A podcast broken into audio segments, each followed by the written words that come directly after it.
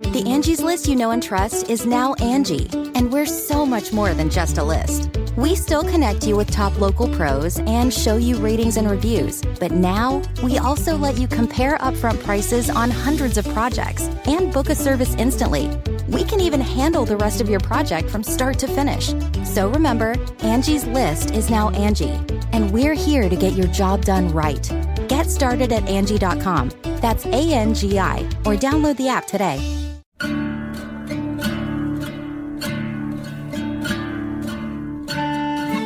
What's up, nerds? This is Just A Couple R Slings, The Last Kingdom podcast. I'm one of your hosts, Jessica Toomer.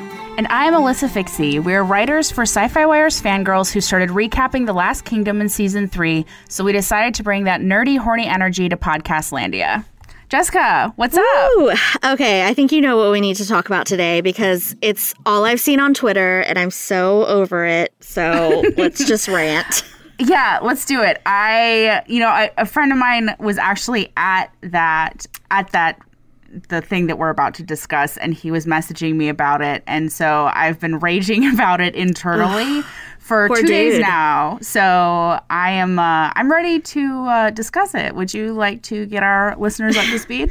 Yeah. Okay, guys. Um, so we're, obviously we're, Uh, The Last Kingdom fans. We're also Game of Thrones fans. That's a really great genre show. Genre fans, genre um, fans in general, I genre think, fans would be in a general. Great way yeah, and to I describe think us. I, I'm assuming like these two shows probably have a little bit of overlap because they do feel, you know, similar in kind of some of the themes and uh, things like that. So uh, hopefully you're interested in this. But um, the Game of Thrones creators, um, D and D, David. Yes.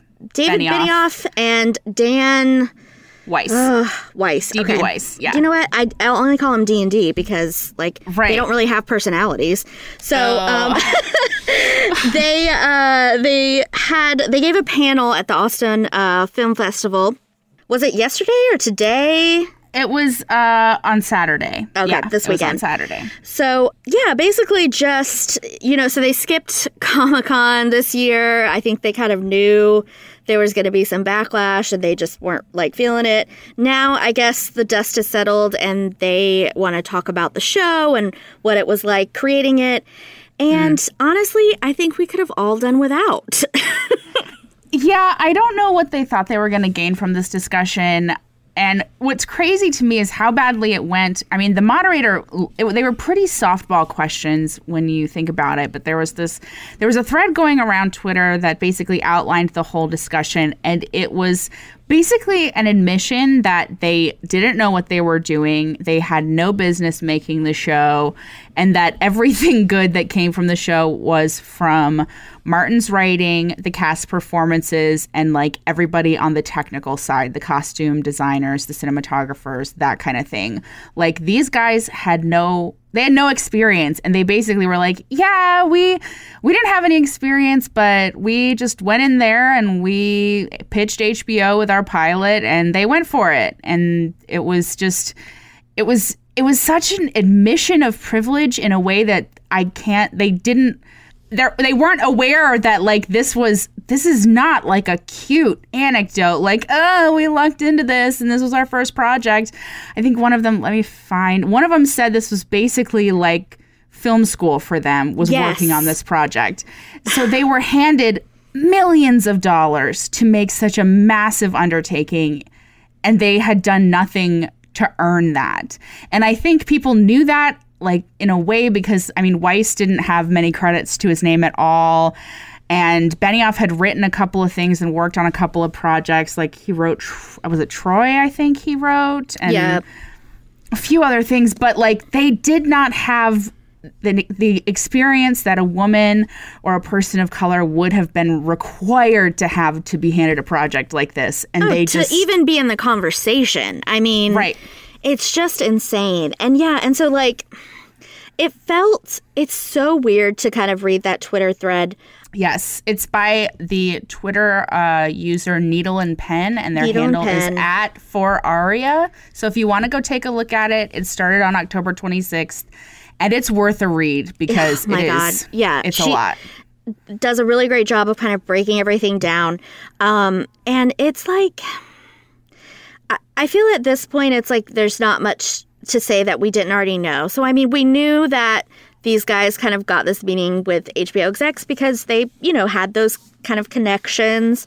I think mm-hmm. one of their dad dads was like a Goldman Sachs like banker or something. Benioff's yeah. dad, and I don't remember exactly the position, but he he had connections at H B O. Like this right. was not just this was not. They didn't just, just like so- walk into the office of H B O. You can't do that. So right. even though it might seem like it when you read mm-hmm. this thread about these guys, you can't just walk into H B O and be like, I'm going to pitch a show. And mm-hmm. so they had some connections going in, um, which is why they were even seen. And to kind of, it felt like this whole thread, it felt like this kind of placating, like, well, look at us. We're like, gee shucks, guys. And, you know, we, we did our best and we cared about it. But, like, we also didn't know what we were doing. So don't judge us too harshly. And it's like, mm. you were given, one, you were given so much money. Two, you were giving given a property that has so many invested fans and is mm. the life's work of this writer. And then you were given, you know, the means to hire all these people and to, you know, get them to work their asses off for you. So the excuse or the, the you know, cute little story of we had no idea what we were doing, but I mean, I guess it worked out. Like, that's not cool. Like, that's not right. I don't know what they thought, you know, telling this would kind of accomplish for them or would make, maybe it would make people like think they were relatable or think, you know, oh, well, they, you know, they did good for what what they were working with. No, like mm-hmm. they were unqualified, and it showed, especially in the later seasons, but in that final season, it definitely showed.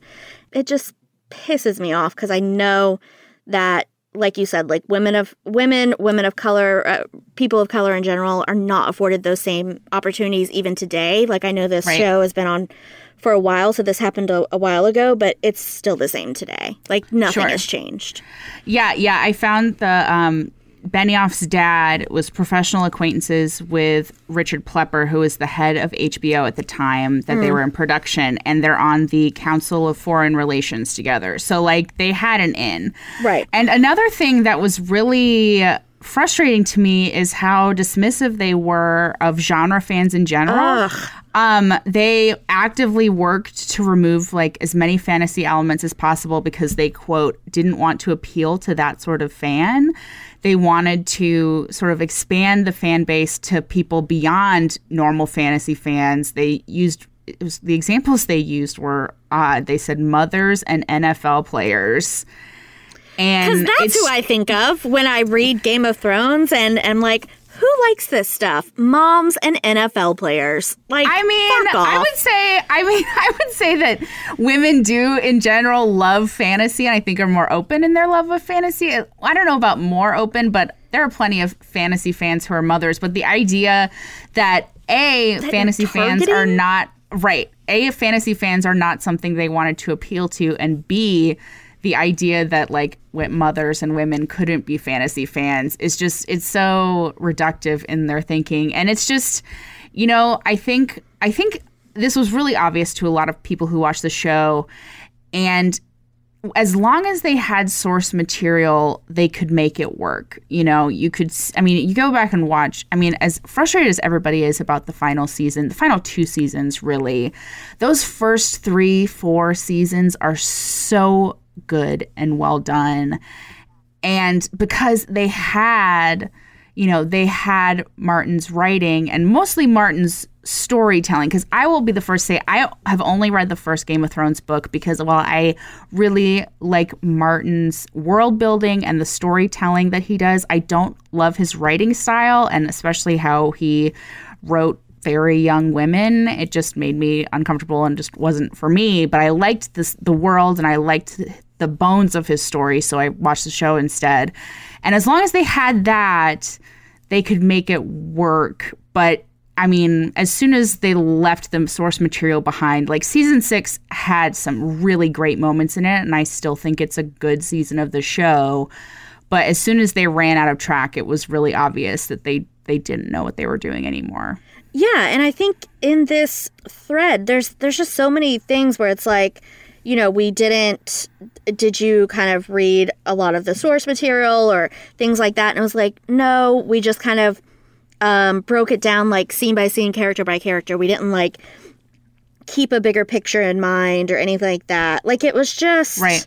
It just to me felt, again, I don't think they intended it to come off this way. I think they mm. thought they were being kind of uh, like it, it's cutesy, you know, but it read to me like just such a disrespect to the material and to the fan base. And, mm-hmm. and it doesn't make sense to me because as a, you know, if I was a showrunner and this was my first show and I w- it was H B O and they were throwing millions of dollars at this thing, I would dig into literally anything I could to mm-hmm. build this thing out and to make it the best it could be. And I think right. the fact that they're talking about in season one, they ran out of money and they only had thirty minutes, you know, in an episode and they had to build it out to like, you know, sixty minutes like they had promised.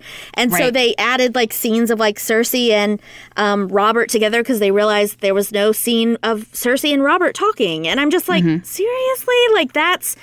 You know, you realize like, oh, we don't have enough time. Let's like put in some of these characters. They haven't. It just felt so discombobulated and so messy. And I can't imagine yeah. what it was like working for them, especially that first season or two when they're still like, yeah. you know what I mean? I hope that things kind of got into a rhythm. Yeah. As right. they have admitted, did not know anything.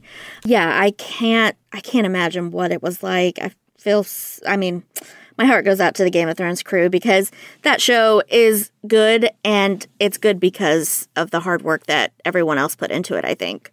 But. Yeah, and they said um, Weiss talked about how they let the actors really redefine the roles, particularly um, Maisie Williams and Arya, and they began to write more for the actors than they did for the characters. And he said that they learned about the characters from the actors.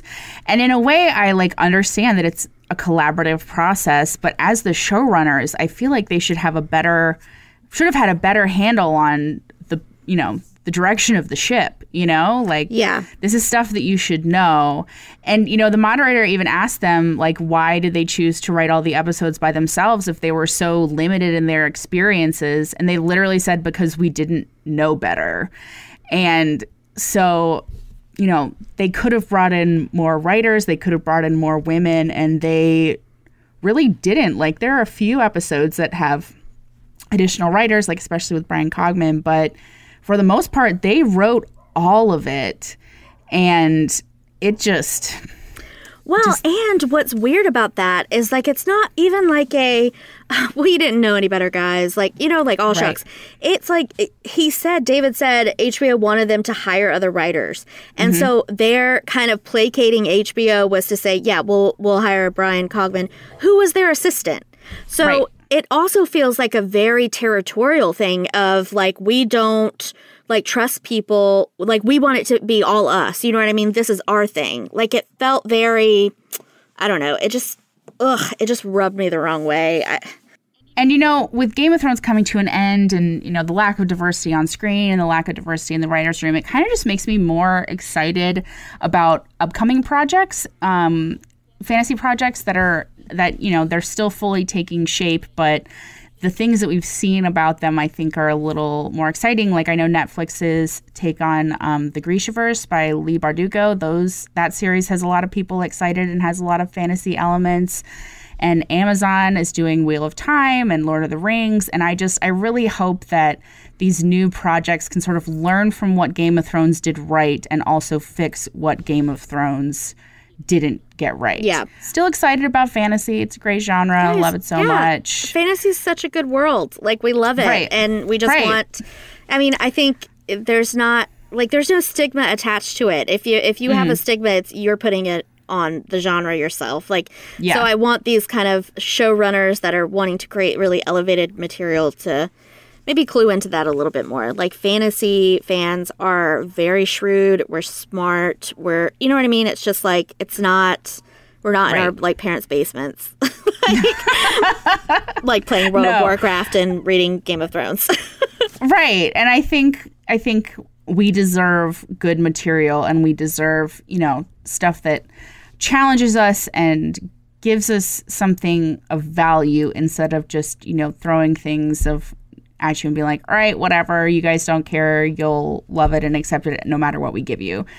And so I think, I don't know, I'm optimistic about new stuff, and I'm ready to leave Game of Thrones behind. Well, let's leave Game of Thrones behind, and let's move on to a show that does a lot of things right. Um, yes. Especially this episode. Yes. Cue segue Episodes. Music.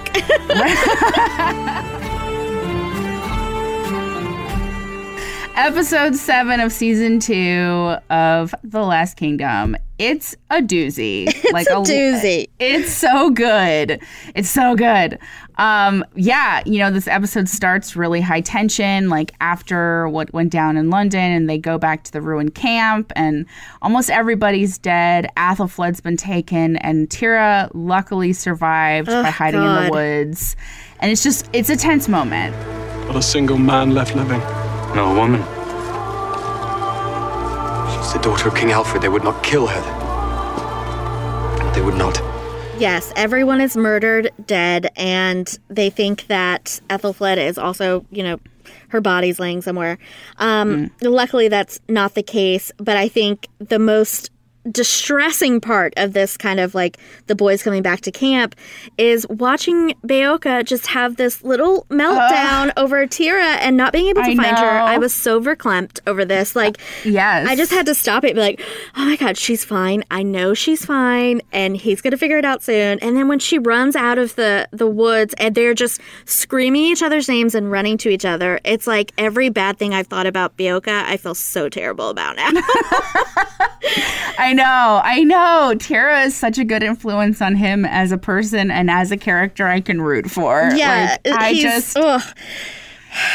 Their love. He's it's really redeemed him in my eyes because, and even after, I mean, this is jumping ahead a little bit, but he decides not to kind of be by Uhtred's side and stay in Wessex with her, mm. and it's just like ugh, I just love to see a guy like putting the woman he loves first for once. Yeah. It's beautiful, and it doesn't always happen on this show. No, it doesn't. Particularly with Aethelred, not that he loves Aethelflaed, but he fakes being in love with her in public to, you know, keep up appearances. And of course, you know, he's more concerned about like, oh my gosh, they've taken her. She's not going to be like pure anymore. What Ugh. are they going to do to her? Like his his first thought is so much about their shared reputation and not her safety, and it's so classic Aethelred, and it's really Gross. disgusting. It's disgusting, and it's so frustrating because, you know, you see he was the one who wanted her out there so that he could, like, control her. And, of course, Aldhelm, his whispering right hand, is like, hey, buddy, that was a bad call. You should lie about that and blame her for being taken, which, ugh. Just Which, the worst. Dick move, dude. I mean, he makes so many dick moves, but mm. that's like the worst. It's to say, oh, you know what? Yeah, she was captured, but like, I didn't even want to bring her to battle. Right. It was, she she's just so strong-willed. And like, I love her so much. Come on, man. Like, Alfred's not going to buy that. I mean, she is strong-willed, but like, he's. He knows you're she's her not husband. Stupid. Yeah, right. You're supposed to, you know, protect her. That's your fucking job. And mm. and the real thing that I think Aethelred, I mean, he's clearly like shitting a brick over this news that Aethelflaed has been taken mm. because he knows what it says about him, not just as a husband, but as a leader, and how right. it's going to look when he comes back to Wessex and tells Alfred and tells all the other lords that he lost his wife in battle. Um, right. And it wasn't even a battle. I mean, they abandoned the city. It wasn't even a battle. And he yeah. tries to play it off like it was some huge fight. Um, and thank God, like, Steapa is there and just like, there was no battle. Right. Right. Yeah, and it just, you know, I mean, Uhtred pieces out when they're on their way back to Wessex. He's like, hey, man, Alfred doesn't want me to be a part of this, so I'm going to check out. He's, you know, obviously he can't completely abandon Aethelflaed because he cares about her. So, you know, he sends Citric off to be a spy and figure out what's going on in Beamfleot. And so he's not out completely, but he's out in that he's not going to help Aethelred explain what happened to Alfred. And so And why should he? To, I mean, he shouldn't. He he's shouldn't. Following orders. This is what they wanted, and this is what they get. I mean, I I know that it's, maybe some people would see it as petty, but honestly, I that's the, you know, road I would take. Like, you've made yeah. it very clear you don't trust me, you don't want me there, I'm not going to, like, bend over backwards to be there, you know? Sure. Sure. And, you know, he had, you know, they go back to Cookham, and he has that really lovely, I've just, I love every little moment that he and Gisela have together. They just, they're so good together, and, you know, she's there to tell him, you know, I know you care about Aethelflaed. I know you're not going to just abandon her. I noticed so there. many of these moments now that we're like going through this again. Like I didn't. I know. There's so many things. I just I don't know why I blacked these things out. But his relationship with Gisela and the way she can just cut through his bullshit. I mean, cut through everyone's bullshit. Like yeah, if she was running Wessex, you know, things would not be. It in would this be mess. so much better. It would just make Gisela queen of everything, and Wessex would be a thriving, peaceful place. She's such a great, like, female character on this show because she's not, I mean, it's not like she's wielding, like, a sword or an axe or whatever, but she is able to control and manage these men um, in a way that they don't even realize she's doing. And so it's like, it's just so, I love it when you see, like, these different kind of shades of, of what a woman could be in that time. Yeah. And um, I would choose to be Gisela.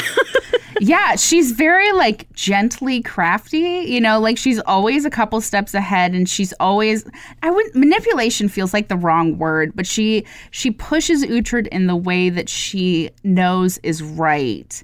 But she does it in such a way that she doesn't belittle him, she doesn't, you know, force him into something that he doesn't want to do, but she's always there to sort of push him towards the right path, and the path that ultimately is what he wants. He just sometimes takes a little longer to figure it out than she does. Yeah, he's a little little stubborn. Um, right. And she can do that because she knows him so well. I mean, they're so right. in tune with each other. And I think you see that in the conversation that he has when he's back at Cookham. Um, uh, our little baby monk, Osferth, comes and he's oh, like, oh, you I love the baby monk. Yeah, he's like, you told me to come find you, you know. And um, they have, like, their little, like, fish stew dinner, and she's like, look, you know, he's going to say yes, but he just wants to do it to piss Alfred off. And, and Uhtred's like, well, she's not wrong. Right. Like, I just love that they can just call each other out and be completely, I mean, it feels so honest, like, their relationship. And I think yeah. that's so good for Uhtred, because his last one with Mildred was just toxic. It was so toxic. It was full for, of like they just neither of them are bad people, but they were bad together. Yeah. You know? I mean, they were trying to, like, suppress their natures to please each other, and yeah, it, was a it bad just match. was not good. It was a bad so match. It, it's nice to see Gisela kind of Yeah, I mean, he's the she's the woman that he needs, and right. Uh, I'm I'm really falling in love with her this season, I have to say. I know, it's so good. Um, and yeah, so while they're having all their, like, nice moments, Aethelred goes before Alfred and is like, well, she's kind of gone. She was taken. But like her you fault. said, like, right, her fault. And, you know, we took London, and I liked that Steapa and Beoka were both there to not let Aldhelm make Uhtred look bad. You know, that he was going to blame it all on Uhtred and be like, well, he should have known, blah, blah, blah. And they're like, actually, this is on you. You're yeah. not going to make Uhtred look bad. You're not going to be like, well, what did Uhtred know? And how did they know that she would be at the camp? And just, I like that he has more people who have his back, even if Alfred doesn't. We fear that she has been taken. We pray that is the outcome, Lord. By the Northmen. Aethelflaed was with you. All the things they will do to her. She was there. You took my daughter into battle. So here's the deal. I mean, things are bad. So we've we've lost Aethelflaed to the Vikings, to Eric and Siegfried. You know it's bad because Aelswith is even, like, whispering, like, upset. Should we bring Uhtred back? Um, right. When Aelswith is on Uhtred's side, you know shit's it's getting real. Something has happened. We're in the upside down. But my main issue is, you know, I think this season I've really noticed, because, again, I feel like we flew through the first two seasons to get to the third. And in the third, yes. um, not without spoiling too much, Aldhelm is not that bad of a dude. But he, he's terrible in this he's, season. He is is the worst this season. And I'm yeah. every episode, I'm just being reminded of like how little a threat Aethelred poses and how much more of a threat he becomes thanks to this when guy. When he starts, right. This guy is whispering in his ear and telling him the things that he should do. And Aethelred wouldn't have thought of half this shit on his own. But, you know, Aldhelm's more of a thinker, and he wields a, a lot of influence with Aethelred. Yeah. And so Aethelred is, is a, a wet blanket. And right. And, and Aldhelm is a shitster extraordinaire. Seriously. He's... Yeah. I mean, it's like... And the thing that really bugs me is, I think, kind of knowing how he he improves in season three, to like see him now and to be like, why are you doing this, dude? I mean, right. what's the end game here? I get that it's all you know, about the pursuit of power. Patriotic, honestly. Yeah, we want Mercia to to kind of rule over everything, and maybe it's like, yeah, I wouldn't call it patriotism. I think it's more the quest for power. Like he mm. knows that he knows how much influence he has on Aethelred. So if he can position Aethelred, who has, you know, this capability of gaining power, he can sort of ride on his coattails and get some for himself. Yeah. Well, sucks that you got stuck with Aethelred of all people to do that. Yeah. I mean, like he hitched his he hitched his cart to the wrong horse, and it's just a mess. But yeah, there's some really good insults thrown at Aethelred after this conversation with Alfred when yeah. Ada is like, you are as useless as you are arrogant with ambition far beyond your capability. I was like, man, that's a great burn. Like, yeah. that is so good. Uh, stow that away for yeah. someone who really, like, pisses you off in your own life. Um, right. And maybe, like, record yourself saying it to them and then send it to us, and we'll play it on the podcast. uh, no, I, I love... Here's the thing. I love Ada. Um, I, I think too. He's only gotten better as this season has gone on, and I think he's he's been through so much shit, and he's seen so much. Murdered his own son because he was a shithead. Murdered so. his own son, man. That's, that's hard. He did what he had to do. So he's earned the right to say whatever the fuck he wants, and he's yeah. doing it, and he's drinking yeah. all the wine. And you know what? I don't I don't hate where his arc is going. You know what I mean? Like, if yeah. he's just going to be, like, telling it how it is every episode, like, I'm down with that. Ada is the wine mom of Essex. Oh, my God. Wessex. Like, that's that's the role he plays now. He's such a wine mom. Ugh. He is. He is. Um, yeah, so, like, well, all this is going down in Wessex. Like, Eric and Siegfried have taken Aethelflaed. Yes. Let's she's, get to it. She's riding off to the castle with Eric sitting right behind her. They're, like, close. It's great. He's, like, whispering in her ear. It's yeah. very aggressive at the beginning, but, like, it's... The sparks fly pretty soon. And, you know, she gets to Beamfleot, and it's really frightening because all these dudes want a piece of her, but luckily, like, Eric takes care of it, and, like, she's... back in some sort of cell that's, you know, it's got a bed, so it's not the worst situation she could be in. He's trying. He has limited resources right now, and he's going to make this, this Airbnb gotta, like, as nice tough. as possible. He's got to appear tough to his bros. Like, he right. can't, he's got a rep to protect, you know. Right. Um, and But you can tell that he, like, softens to her pretty immediately. Oh, yeah. I mean, well, she's gorgeous, and she's wonderful. She's, yeah, she's strong, and she's smart. And who wouldn't fall in love with her? Um, right. And it's, you know, she's so...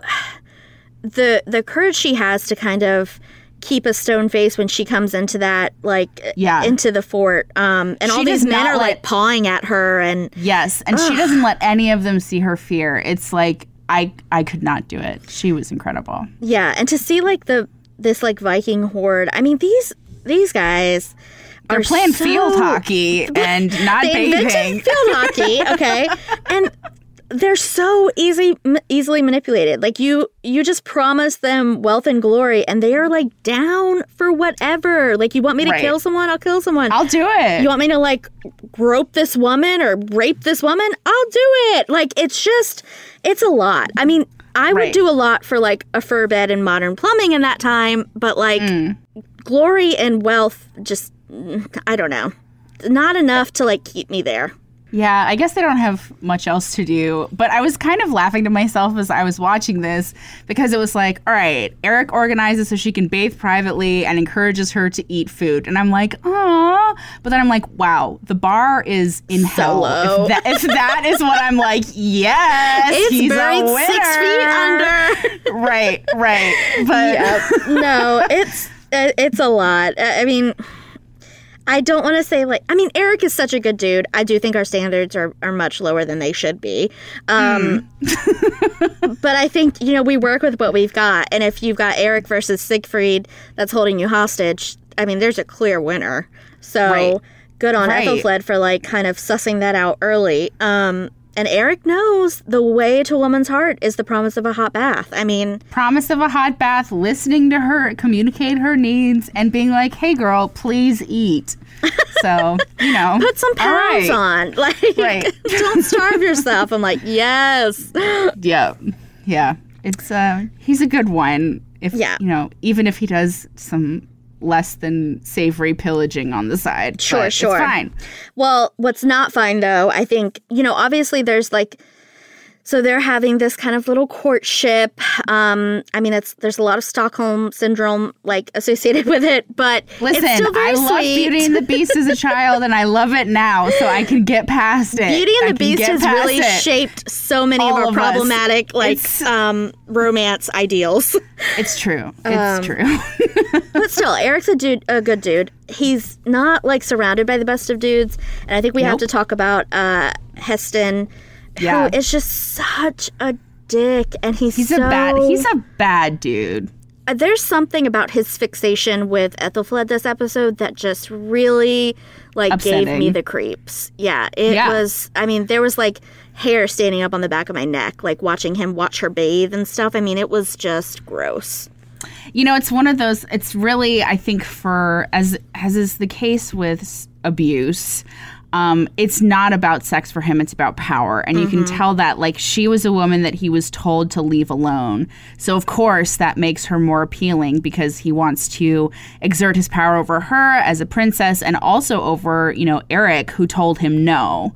And so the the combination of factors, I think, really w- was what drove him to... Uh, Be, attempt to be a rapist, so it's not yeah. great. I mean, this is, you know, white dudes not getting what they want. It's uh, it's not good. Not it's not good. good. But luckily, Aethelflaed has a uh, a night know, bucket, bathroom, a, a night bucket to uh, beat the shit out of him with. So who knew? Right, it's great. And then Eric shows up, finishes the fight, bellows that she's precious, and oh we my all God. Swoon. Uh, yes. It's so, and I love it how he's like, she's precious, and then he kind of realizes how that could be correctly misconstrued, and is like, she has value. Like, yeah, like I like, meant I it gotta, this way. I, I gotta make it be like she's about gold, not the fact that I love her. I'm so, strong. Uh, I have no so feelings. Good. Right, yeah, no, right. We have it's a read so on good. You, Eric. Like, it's clear as fucking day. You have puppy dog eyes for her. It's insane. He, yeah, he loves her, and I. The moment after is so. It's so sad, but so beautiful when she like basically tells him like. This is kind of old hat to me. Like, mm. I haven't... This is not the first time I've been attacked. This is not, you know, an irregular occurrence. And he kind of realizes the abuse that she's suffering at the hands of her husband. And he knows, just like we know, that she deserves better than that. Yeah, it's so sad because, you know, she makes this, like, little, like, quip about, like, the next time I'll just use my night bucket. And it's mm. funny, but it's also, like, she knows there's going to be a next time. Like, it's yeah. just... It's sad, and, um, you know, it, like, it really warmed my heart because Eric seemed really sad about it, too. I mean, he was yeah. like, oh, man, like, you know, I, I think Eric he, just realized how difficult it is for women. For women. He's become woke. I don't know if I'd go that far, but, you know, he's beginning medieval to see woke. Women as people. Right, right. Medieval, the medieval let's, equivalent let's of woke. It, yeah. Right, um, right. No, so... So they, they bond after that, and he ends up um, taking her on this, like, little moonlight, you know, moonlit stroll. Yes, where he, get her some fresh air. She wanted you know, that fresh bitches air. Bitches love fresh air. You know they do. When but, they're surrounded yeah. by nature, things happen. Um, And he, like, tells this sweet little story about how he, you know, he was supposed to be named something else or whatever. We weren't really listening because we just knew that it was coming. And they end up making out, and it's the sweetest little thing. I mean, there's just, it's not, like, hot and heavy. I mean, no, it's, it's a not... very tender moment. I'm all in, I'm all about it. Like, yeah. You know, I love to thirst, but, like, this is not the time. This no. is just... Romance one oh one, getting back to the basics, and it's good. I've never seen a face like this before. Now I see it. Even when I close my eyes. Yeah, this is bonding. This is like making a connection with someone. Um, and you can just feel that they they understand each other on a level I don't think they realized they would. So, yeah, I loved that little bit of it. We don't get a lot of this kind of soft, warm um, romance on this show. It's usually like hot and heavy and fast and done, you know? So, right, right. Um, but this is I really like appreciated wooing. This. Yeah. This whole episode was just Eric and Aethelflaed's like courtship. Um, I know. It's like the soft fanfic of my dreams, except it's actually happening. Seriously. It's, it's really so nice. Um, but it's then we're enemies reminded. Enemies to lovers enemies, happening uh, right in front of us. I Such mean, a good trope. It's like O G, like Romeo and Juliet. Like they're yeah, from is. two different worlds. It could never work, but it's so right, you know? Right. It's so good while it lasts. Um, um, but yeah, while they're long. like, right, right. So while they're, you know, falling in love, Uhtred shows up after he finds out from Citric that she's alive and what they need to sort of take the castle. And um, so he goes to Alfred and is like, all right, here's what we've got to do.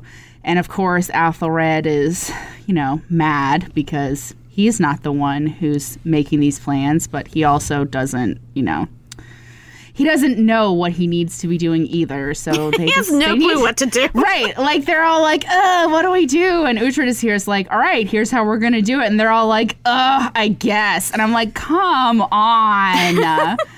Come on. I mean, it's like, it's arrogance and incompetence, like, at their peak, you know? It's like, they right. have no clue what they should do, but they don't mm-hmm. want to listen to this dude because they think they're better than him.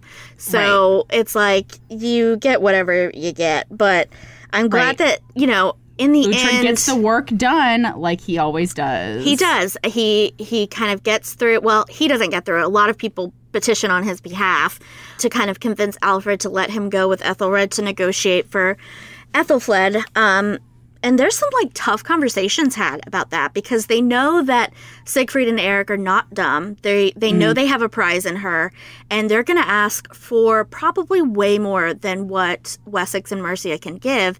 And there's mm. a, a point when, uh, you know, Uhtred and Aethelred have, have gone off to, to make this kind of bargain, and Ada... you know, has this conversation with Alfred where he's like, look, a lot of people have given their lives, you know, for this idea of a united England. Don't, mm-hmm. like, bankrupt us, like, before we've begun by trying to save your daughter. Like, it's, sure. you know, if you can, great, but, like, there has to be a limit. And it's like, that's such a tough thing for him to say because it is. It, it's very correct. I mean, it's shrewd, but yeah. he's also but known this harsh. girl for her, her yeah. entire life. Yeah, there's a moment where he tells him you were a king before you were a father. Mm. And Alfred is like, I know my place. And it's one of those things where, you know, we've seen Alfred make so many seemingly harsh decisions based on, you know, his position as king. And so it's kind of insane that Ada's like, hey, man, remember that you're a king, when Alfred is very hellbent on reminding everybody that everything he does is for the glory of England, whatever.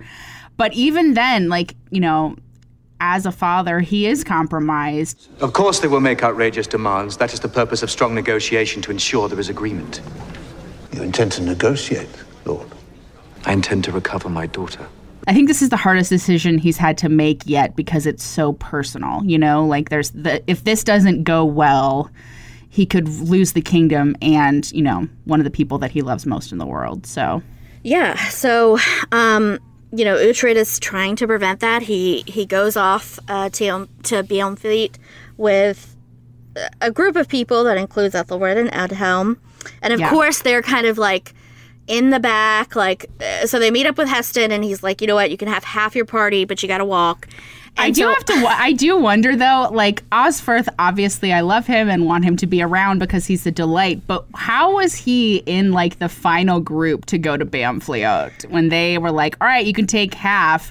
He has no fighting skills. He's not, you know, there to negotiate. He's just kind of like hanging out because the rest of his buddies went. But he still got made the final cut. And I'm like, all right, all right, I, I guess. No clue. I mean, maybe like at, over after dinner, like they just like had some drinks and and really bonded around a fire and Cookham. Right. I don't know. Um, right. You know. Also, he's a religious man. Maybe they thought maybe they Aethelflaed right. would want to like speak with a priest. I don't know. Um, mm.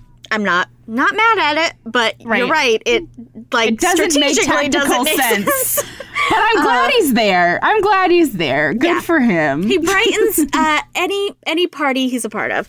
But it's true. um yeah, so Aldhelm and Aethelred are kind of in the back, still fucking scheming as they always do. With the, he also mm. brings up what you know Ada has told Alfred, which is, you know, what's the price? Like, there's only yeah. so far we can go. And um, yeah, was so this they, one? I, was it him? As I remember, at some point in this episode, somebody refers to sharing the burden of your daughter, and I feel yeah, like it may have been at this point. And I was like, ah, the it's burden. Gross. It's, it's gross. so gross. It was one of the Mercian lords um, when they You're had right. that little You're like right. combat. When they had the Witten. Yeah, the little yeah. Witten. Um, yeah.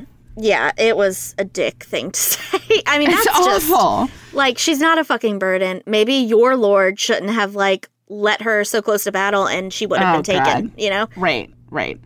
But the only good thing about Aethelred being there is how he's treated by yes. the Danes.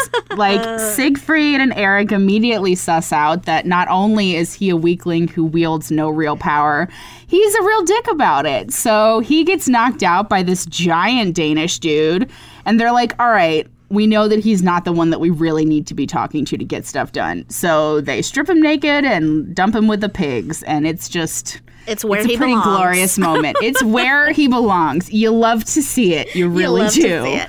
Yeah. So while he's sleeping it off um, with the pigs, Uhtred is kind of given this, you know, responsibility to bargain for um, Aethelflaed with Siegfried, yeah, and Eric, and um, it's. I mean, I think it goes about as as well as you expect it to. Um, I think it's really interesting, like the games that both sides are playing in this. You know, like. Eric is obviously keeping to himself how much he cares about mm-hmm. Aethelflaed, but so is Uhtred. You know, like he's, you know, he's speaking about her in ways that he never would have in real life, but he right. knows that he needs to, you know, if they sense that emotion in him, they'll only exploit it for more gold. So he has to play it off that like, she's not that great. You know, we can, we can, she'll be fine. We'll be fine without her. But also Alfred really wants his daughter back. And so this is what we'll pay you. She's not Alfred's favorite. That's why he married right. her to this turd. You know, like, right, he, he's right. really like playing some mind games. And I mean, Siegfried is as well. I mean, he's not yeah. as, as boorish and like brutish as he, as he is. He's not dumb. He's not stupid, no. I mean, especially when it comes to, to kind of bargaining for gold. I mean, that's right up his alley. So we don't, like, find out what the, the final price is, but I gotta think it's it's a lot because... It's, it's quite high. They know. I mean, if they've come all this way and they've given you a price and then they've said, well, we can go up to this, you know that they can still keep going up. Like, sure. I've watched Succession. I know how mm. these things work. Mm. Yes. Oh, I know. Um, yeah, and I think I think this whole negotiation really shows how much Uhtred has grown because not only is he, you know, reading Siegfried and not just like lashing out on pure emotion, he's really playing the game. He's also observing Eric and how he's yes. responding, and he like immediately susses out that Eric is like full on in love with her. And then Eric, you know, he admits to Uhtred that he's in love and he can't let her go, blah, blah, blah. And so he takes her to takes Uhtred to see Aethelflaed. And she basically says the same thing. She's like, I'm not going back to my shit husband. I'm going to go off with my Danish boyfriend. We're going to have a beautiful life together and you're going to make it happen. Lady, he's a Northman and a pagan. He is a pagan as you are a pagan. Any hope that you have of a life together is nonsense. It will fail. It will not. Merely because it's what you wish for. It can never happen. Well, it must.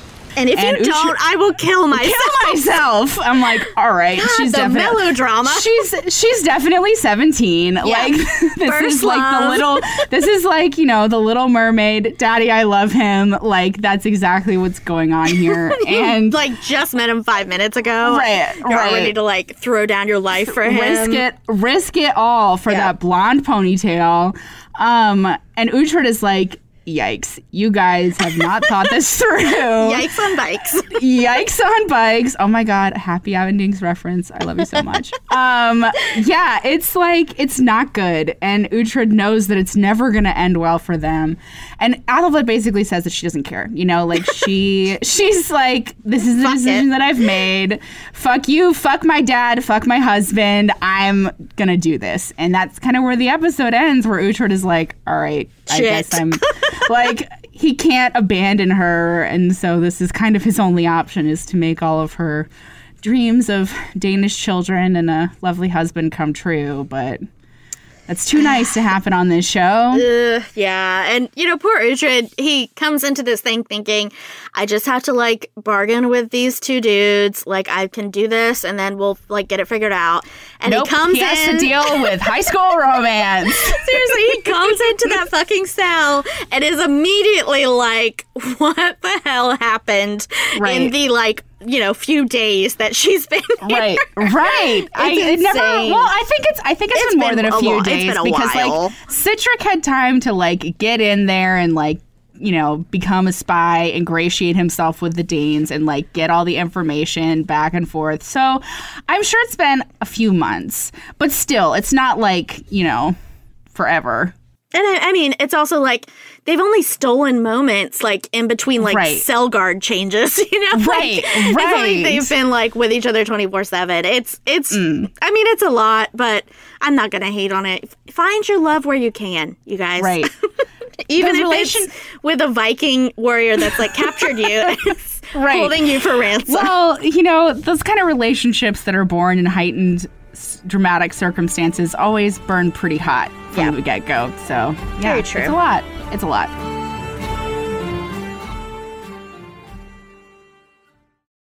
Hi there, it's Julia Louis-Dreyfus. You may know me from my podcast called Wiser Than Me, where I talk to older women and get their wisdom from the front lines of life. I was amazed by how many people told me our show made them look forward to getting older, which is why I'm here to talk about season two of the show. Sally Field, Billie Jean King, Beverly Johnson, Ina Garten, Bonnie Raitt, just to name a few.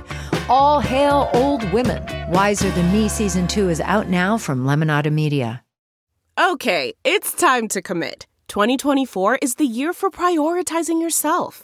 Begin your new smile journey with Byte, and you could start seeing results in just two to three weeks. Just order your at-home impression kit today for only fourteen dollars and ninety-five cents at Byte dot com. Byte Clear Aligners are doctor-directed and delivered to your door. Treatment costs thousands less than braces. Plus, they offer financing options, accept eligible insurance, and you can pay with your H S A, F S A. Get eighty percent off your impression kit when you use code WONDERY at Byte dot com. That's B Y T E dot com. Start your confidence journey today with Byte.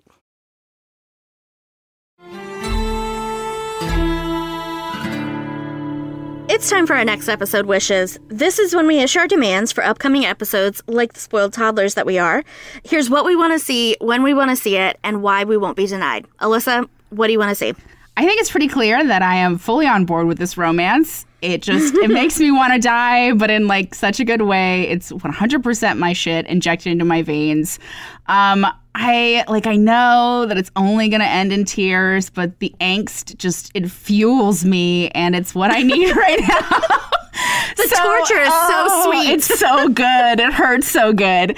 Um, so I want more Eric and Aethelflaed. Like, I know it's going to be tragic. I don't care. I want all of the, you know, the romance, you know, swoon town, population me. It's a lot. And so I want that. And I want more, you know, the continuation of the humiliation of Aethelred. It's just, it's the cherry on top of this beautiful sundae. Yeah, I mean, we're fucking suckers, and I want the same thing. It's really transparent. We're like, oh, God, it's so beautiful. Yeah, I know this isn't going to last. It's a fool's dream. Um, oh, but it's so good, though. It's It's such a Romeo and Juliet kind of story, and we're already talking about suicide, so you just know it's not right. going to go where you want it when to go. When suicide is immediately on the table, that's not a great sign. That's plan A. Right. I mean, well, plan A is to escape, but plan, plan B, B is suicide. I feel like there should be a few more options, but nope, that's it. Yeah, if we could get a little bit farther down in the alphabet, I'd feel better about this, but because we don't, it's not going to end well. Right. Um, and... You know, I, like, the the little spark of hope in me is, you know, hopes that maybe good things will happen to good people. Um, but then I'm just, like, just the cynical side just, like, punches me in the face and is like, I you know. know, fuck off, Jessica. That's not happening. So um, those are our next episode wishes, yeah. but we know that they won't happen. Right. I don't right. know how helpful this has been. Well, you know what? They know how we feel, and that's fine. Look, yeah, we will we believe until the end. Right, right. Maybe maybe the episodes are different this time through. Maybe. We missed so much with Gisela. Right. Maybe we missed this. Maybe I made up right. everything that happened to Eric and Aethelflaed later on.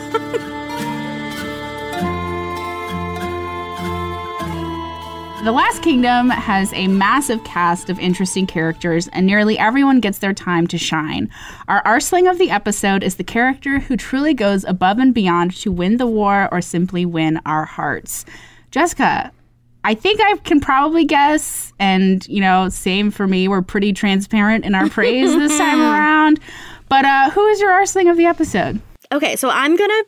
you know, do a little one eighty. Um, mm. Eric, well, because Eric was my arsling of the week last episode, or arsling right. of the episode last yeah. episode.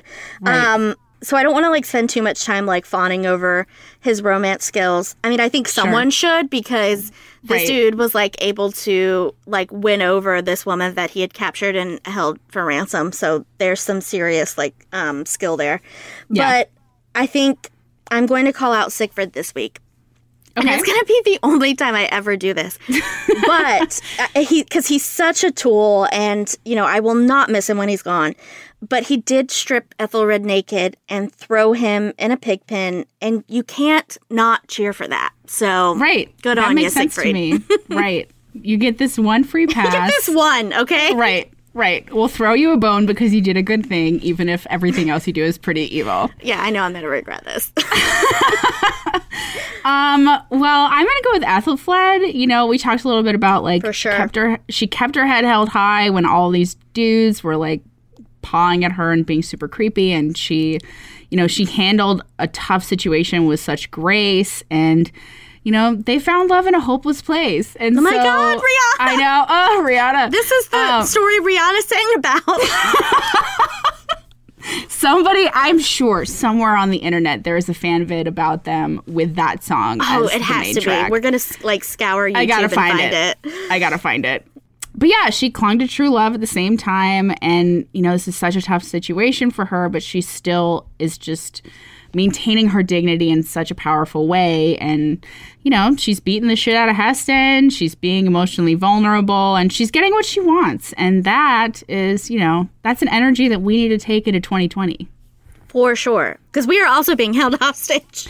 Right. But in, in not a like a romantic, have... fun way. This is a situation I have a lot of experience in, and yes. I really want to, you know, bring the Aethelflaed energy to everything I do.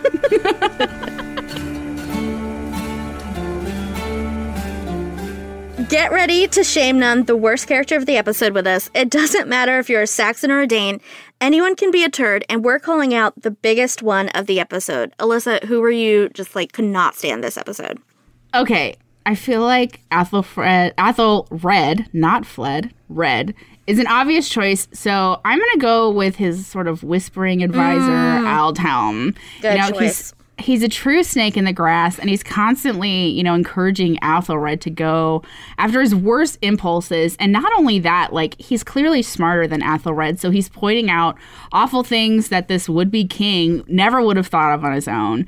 So, you know, get this guy out of here before he starts a war. Yeah, another war. He's definitely the more dangerous of the two. Yeah. And again, like, Aethelred would be nothing without him. So it's like, we kind of have him to blame for Aethelred. And that's mm. not a good look, dude. Like, no, it's do not. not like you. Um, yeah, good choice. I'm going to, I'm, I'm pretty sure I called out Aethelred last episode as well. So again, just know he is a turd. He will always be a turd. We just can't keep calling him out every episode. Right. We gotta um, shake things up every once in a while. Gotta shake it up. Gotta give you someone he else to hate. He will be a turd again. So, you know. He will. Just... As soon as we can get him back in here, guys, we will. He will okay? be there. Yeah, exactly. Um. So, yeah, he's a steaming pile of shit. I think Haesten uh, hmm. gave him a run for his money this episode because, you know, first off, he's super creepy about Aethelflaed and the leering and the kind of, you know, toxic masculinity, like, quickly gives way to this, like, fixation um, yeah. that is so, like, off-putting and so dangerous to oh, her. It's upsetting. And he ends up kind of defying his orders and just being like, fuck it, I know I was told to keep her safe, but I'm actually going to go in and rape her. And honestly, he deserved to be, like, drenched in all of the piss buckets of all of Wessex. And I'm True. so proud of Aethelflaed for doing that. And I'm happy that the show did not give us a rape scene uh, this episode. Another, would not another have survived rape it. Scene. Yeah. yeah. He's just the worst. And it's his fixation with her is very unsettling. And I don't think it's the last we've seen of that. Um, mm. So, yeah, I'm just calling him out now because I'm sure I'm going to hate on him again.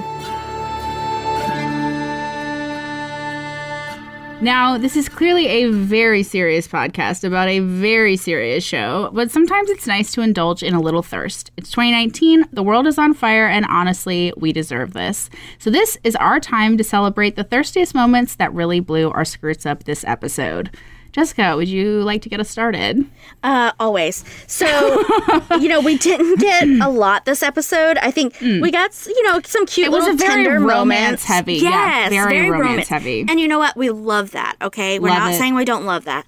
Um, right. But if we have to mine some thirsty bits out of it, it's a little bit difficult. So, mm. you know, there's a cute moment between Uhtred and Gisela by the dock, and it's that, emotional thirst. Yeah, emotion. There you go. It's good for the soul. It's right. soup for the soul. Right. Um, obviously, the main romance of this episode was between Eric and Aethelflaed, and watching them kind of, you know, connect and him woo her, it had me really up in my feels. But there was something about that, like, moonlit stroll that he takes her on where he's telling her about his childhood and then he correctly like guesses that her husband is just like a twat to her. That yeah. did something to my lady bits because, you know, a man who actually listens, like, I didn't know those still existed. So, you know, it's funny, like, I feel like this is the year where people are realizing how thirsty women are for men who listen. Like, that that really became apparent, again, to bring up Fleabag with the hot priest, because hot that priest. is the thing that every every woman who was, like, so horned up for the hot priest was like, I mean, yes, Andrew Scott is a handsome man, yes, yeah. but it's because he listens and he sees her, and it's not, like, a trial for him to listen to her and know her. It's just something that he wants to do and is naturally doing, and I think that's kind of the same situation here with Eric. And, you know, she she says to him, you know, my husband does not see me. And so, yeah, it's the same thing here. It's all about the listening. And that is just, you know, dudes, listen to your ladies. Take note. It's not hard. And like, I know that's a very heteronormative way to say that. But, like, I feel like this is a hallmark of straight relationships. So sorry to be all, you know, he, she, heteronormative, but whatever. Um, but yeah, like, you know, this, like we said, it's not a blatantly sexy episode, but the romance in it is so good. And that is just, you know, if you don't feel anything when he's screaming that she's precious, you might be dead inside. So. Yeah, check your pulse. Something's wrong. Right. So yeah, you know, this is a, this is probably, I mean, I would say this is the most romantic episode of the series, I oh, think. Oh, yeah, one hundred percent. Because you've got, you've got the newer romance with Eric and Aethelflaed, and you also have that more lived-in romance with Uhtred and Gisela, and it's just, ugh, on both counts, it's so good. And I love that you've compared, like, Eric to the hot priest, because now I'm just going to think him, think of him as, like, the Viking hot priest. Hot priest. Yeah, yeah. Ugh. I think they would have a lot of talk to talk about. I wonder if he is also afraid of foxes. They would have a lot of wisdom to impart on the men of our time. I bet he also loves Piglet and Winnie the Pooh. Oh, so. My God. You know Eric is such a Piglet fan, please. He is such a Piglet fan. He's cracking open those G and Ts and, mm. you know... They would they would get along, you know, cracking manner. Look, I'm telling you, they would get along based on, like, their crossover fashion sense alone. Episode. Yes. Like, he between under- the beautiful, like, priest robes and right. then between, like, the, like, shoulder pads full of, like, yes, glorious, they like, both- fur. their fashion sense both is has a flair for the dramatic, and I think, yeah, it would be something for them to bond over. Yeah. All right. Get it. Get it going. He um, wait. He was even on Fleabag. Oh my God! So many connections to Fleabag. Oh ah. my gosh! Yes, he was Claire. He was on Fleabag. Oh my Did God. Life exist before Fleabag? I just don't no, know. No, it didn't. It didn't. Okay, so a crossover definitely needs to happen, and we're almost already there. So just right. whoever has to take it across the finish line, mm, go ahead. Do it. I think it's safe to say that we've never been accused of being unenthusiastic in our fandom. Uh, we annoy our friends, our family, and now you, our devoted listeners. Welcome to Geek Out, which is where we will offer up our humble suggestions about what we think you should be watching, reading, listening to, other than this podcast, of course. Alyssa, what are you geeking out over uh, this week? Um, well, I finally caught up. I say finally. It's been out for about a week. Um, uh, do you watch Letterkenny? Okay, I'm not I'm not caught up, but I have seen like the first couple seasons. Okay, well the new season it's came hilarious. out. It's wonderful. It's such a weird show, but I enjoy it so much. Like the writing is so good, and I love how it's so, you know, you watch it and you're like, okay, so this is a show about like hockey and farts and, you know, townies doing drugs. But it's so densely written and the wordplay is so good, and it's so like subtly progressive while being so goddamn funny. And yeah, it's a super weird show. You know, it's funny, like, I'm a professional writer. My sister is an academic, and we both love the show so much that when we talk to each other, we sound like fucking hockey bros because we love Riley and Jonesy so much. Um, but yeah, it's a great show. Go watch it. Letterkenny rules. Yeah, it's so, I mean, I've seen it like so much on Hulu, and I've I've watched like the first. I want to like go back through and just watch it all like in one binge, because it is like, it's so bingeable. Like yeah, it's such it's a, it's a show that's bingeable. meant to be binged. It is, because the, the episodes are only like twenty-one minutes, and there's like, I think six or seven in a season. So it's not a huge commitment. So you'll be sad when you run out of episodes quickly, but also, you know, there's a lot to watch. So it's an easily digestible chunk of T V. Well, speaking of, um, my geek out of this week, um, I have two geek outs. Great. So one is uh, Jenny Slate's Netflix comedy oh, special. So good. Hi. It's her first, which is like so unbelievable. I can't believe she hasn't had one on Netflix I know. already. I know. Um, she is such a special person. I mean, she, she is. is just such a lovely human being. Yeah. And she's fucking hilarious. She's um, so funny, and I just I love how she's so funny, and she doesn't pull any punches, and she's so emotionally vulnerable. Vul- yes. bleh, can't speak. Vulnerable at the same time, and that just it shines through in that special. Like, yeah, it's so funny. The see, I the I watched it last week, and then that bit where she has where she's talking about how haunted her parents' house is, and when oh she God. was so afraid to go and wake her mother as a child, yes. that bit came across my Twitter feed today, and I just I cackled about it all over again. And I'm going to stay with friends this weekend, and I know I'm one hundred percent going to bully them into watching it oh, because you have to. It's so You're good. Doing them a favor. I am. Um, it's wonderful. Yeah, so so our, yeah. our mutual friend uh, Jason Tabris. Um, oh, his interview with her was her. so good. Yeah, and he, like, I mean, he's the one he was like, you need to, like, check this out, because he's he's been interviewing a lot of um, comedians lately. A lot of mm. comedians have had some uh, specials on Netflix. Um, and he was like, there's just something about this one that felt so refreshing. And mm-hmm. so, like, he was like, I felt like maybe I was done with, like, talking to comedians for a while and, and everything, after everything that's, like, gone on this year and everything. Sure. And this kind of, you know, restored his faith in comedy specials a little bit. Um, yeah. Sorry, Jason, I'm putting words into your mouth, but also that's what you told me. So, um, right. yeah, so that's that's high praise. And it does. I mean, she is so... It's it's kind of like a mix between a special and like this kind of little documentary, like a mini documentary, because yeah. you get to see a little bit inside of her life. She takes you to her childhood home. You meet, you her, meet family. her family. Now, did you watch um, Gary Goldman's uh, special on H B O, The Great Depression? I did not. Okay, you should like, watch I've that. I've heard good things. It's a very similar thing. I hadn't watched it. My best friend is knows like everything about stand-up comedy. Like, she's the best. Um, and she told we watched it together, and she told me, she was like, "You have to watch this."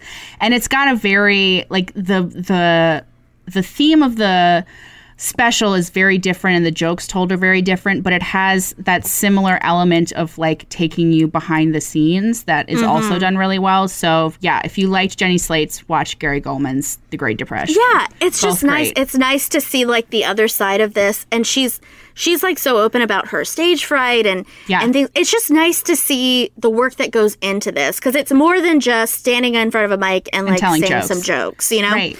I loved that scene that played over the credits where she's just dancing alone. Oh my to god! In the, her in uh, her blanket. Yes, it's so good and just so.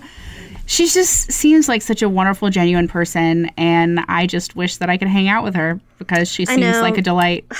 I want like only good things for her. I hope her. I hope she like really blows up and gets the the parts and the things that she wants, because she's just well, so and talented. She's, and she's such a talented actress too. Um, oh yeah. I mean, and and she she did this with her frequent collaborator. What is her name? Um, she oh, directed Obvious Child. Yeah, um, she directed Obvious Child and Landline. Now I gotta look up. I gotta look up what that director's name. I know, They've worked I know, together in the bad. past. Also, like, super good movies, both of those. You should watch yeah. those. Yeah. Obvious Child is so good. Um, Gillian Robespierre. She also, yes. she directed the special. She's directed two movies with Slate. It's just great. So good.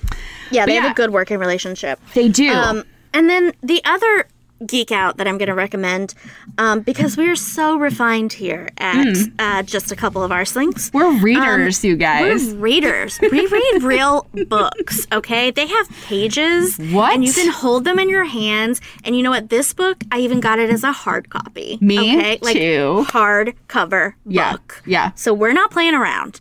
Um, it is Catch and Kill by Ronan Farrow. Yes. Um, it is about the Harvey Weinstein uh story, the sexual assault uh, allegations, and everything that he he broke that story basically.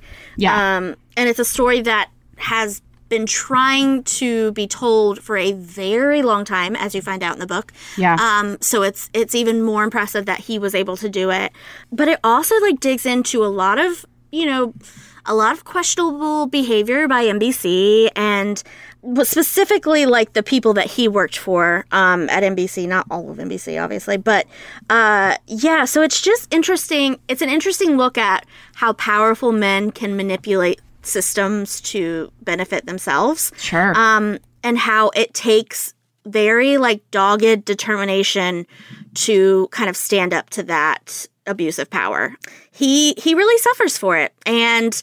Uh, the women that, you know, agree to tell their story also suffer for it. So it's a really, it's a really interesting book. There's some drama. There's, you know, there's some, you know, parts where he's talking about the private eyes that have been hired to follow him and keep tabs on him. It I reads mean, it like a thriller. A yeah, it yeah, reads like a, a thriller. And I think, I think, you know, I, I haven't finished it yet because I'm working on rereading The Golden Compass, but I read some of it. And I will say the only thing that kind of gives me pause is it's so centered on him. And, like, mm-hmm. I get that because it's his story that he's telling, but I would like to know a little bit more about the women that this happened to. So I think it's really good. I think will be. I think it'll be really good to be read as a companion piece to um, She Said, which is by um, Jodi Kantor and Megan Toohey, who broke yes. the story.